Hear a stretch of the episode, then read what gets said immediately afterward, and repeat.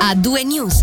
Da due news su Radio Ticino è arrivato il momento della raffica finale dedicata alle notizie regionali. Sì, e torna a far discutere il progetto dell'Ustra che prevede tra l'area di servizio di Coldrerio e il viadotto di Bisio in direzione sud la realizzazione di una corsia dedicata ai camion in attesa delle pratiche di sdoganamento a Brogeda. Dopo aver firmato una lettera critica insieme a Balerna e Novazzano, il municipio di Mendrisio ha preso nuovamente posizione ribadendo che la corsia per i tir non è necessaria, come riporta riporta la regione online, l'esecutivo Momò non si dice contrario alla sicurezza, ma l'idea di creare una sosta regolare per i camion è inaccettabile. Lustra infatti prevede una corsia di quasi due chilometri separata dalla carreggiata da una barriera che potrà fare posto a una sessantina di tir da stoccare, secondo le indicazioni di Ustra, una quarantina di giorni l'anno a partire dal 2028. Ad alimentare i timori della città è proprio la prospettiva della regolarità che aggraverà i livelli già critici di inquinamento in una delle regioni, il Mendrisiotto, più inquinate e trafficate della Svizzera. Mendrisio quindi ha chiesto all'Ustra di rivalutare i contenuti del progetto, chiedendo pure di sospendere definitivamente lo stanziamento attuale sulla corsia di emergenza dei tir non appena verrà aperta l'area di Giornico, ad aprile dopo un investimento di 250 milioni di franchi. Rimanendo a Mendrisio, questa mattina c'è stato un incidente, fortunatamente, senza feriti. Verso le 11.30 un SUV ha sfondato la, ve- la vetrina di uno studio medico vicino alla stazione, come riporta Tio 20 Minuti, a, causa, eh, a causare l'incidente l'autista di una Mercedes con targhe ticinesi che stava facendo manovra in via Motta. Manovra che ha visto finire l'auto in accelerazione direttamente contro lo studio medico. Per le persone al suo interno, riuscite a mettersi in salvo in tempo, per fortuna solo uno spavento perché, come detto, non si registrano feriti.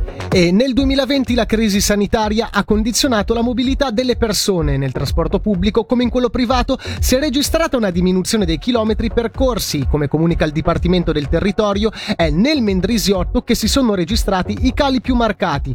Per quanto riguarda la mobilità ciclabile, invece, si è registrata una tendenza positiva con una, cre- con una crescita tra l'11,7 e il 40,9%. Sentiamo il capo dell'ufficio della mobilità lenta e del supporto, Tiziano Bonoli. Si può ipotizzare addirittura che alcuni che prima si muovevano in trasporto pubblico adesso si muovano col veicolo privato, dunque con l'automobile. È chiaro che eh, man mano che si normalizzerà la situazione anche dal punto di vista sanitario, noi pensiamo che si, si tornerà a muoversi come prima e, e, sicuramente gli sforzi intrapresi dal Dipartimento col miglioramento sempre costante dell'offerta di trasporto pubblico andranno a, a influenzare questa, questa scelta di mobilità. Il Locarnese ha una forte vocazione turistica e dunque durante il 2020 con, con l'afflusso di turisti ha, ha, compensato questa mancanza perché ci si è mossi comunque molto, fenomeno che non si è invece registrato nel Mendrisiotto dove oltretutto la, la forte componente di traffico transfrontaliera eh, per gran parte dell'anno non si è verificata a causa della chiusura delle frontiere e delle restrizioni molto severe in, attuate in Italia.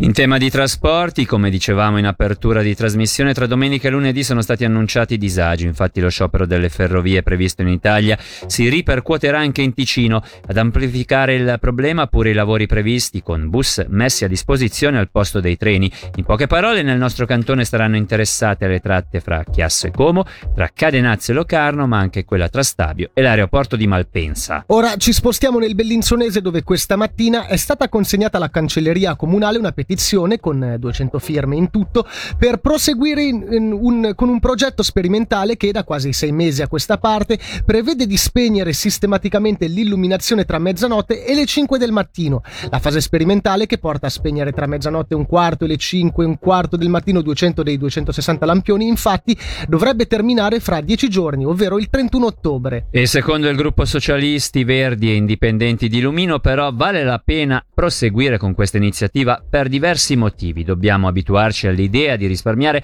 sul consumo energetico anche in funzione dei possibili problemi di approvvigionamento a partire dal 2025. Spegnere l'illuminazione dove quando non serve aumenta la qualità di vita, meno inquinamento luminoso e possibile fastidio che altera il sonno, anche degli animali dato che si riscontrano effetti positivi anche sulla fauna. E rimanendo in tema di energia ed ecologia, oggi a Locarno, eh, oggi Locarno ha fatto sapere di aver assegnato un mandato per avere una una prima bozza del progetto per il cosiddetto anello della rete A energetica. In sostanza, dopo il, un sondaggio che ha riscolto, riscosso molto successo, lanciato lo scorso mese di giugno, il municipio vuole arrivare già entro il prossimo mese di marzo a valutare concretamente l'introduzione di un sistema che possa scaldare o raffreddare gli stabili in città vecchia grazie all'acqua di falda presente sotto Piazza Grande. E questa era l'ultima notizia per A2 News su Radio Ticino per quest'oggi. A2 News tornerà naturalmente domani alla stessa ora dalle 17 alle 19. Da Davide Maggiori e da Michele Sedili l'augurio di una buona serata. Noi vi lasciamo nelle mani di Matteo Vanetti e Barbara Buracchio con Mesh Up.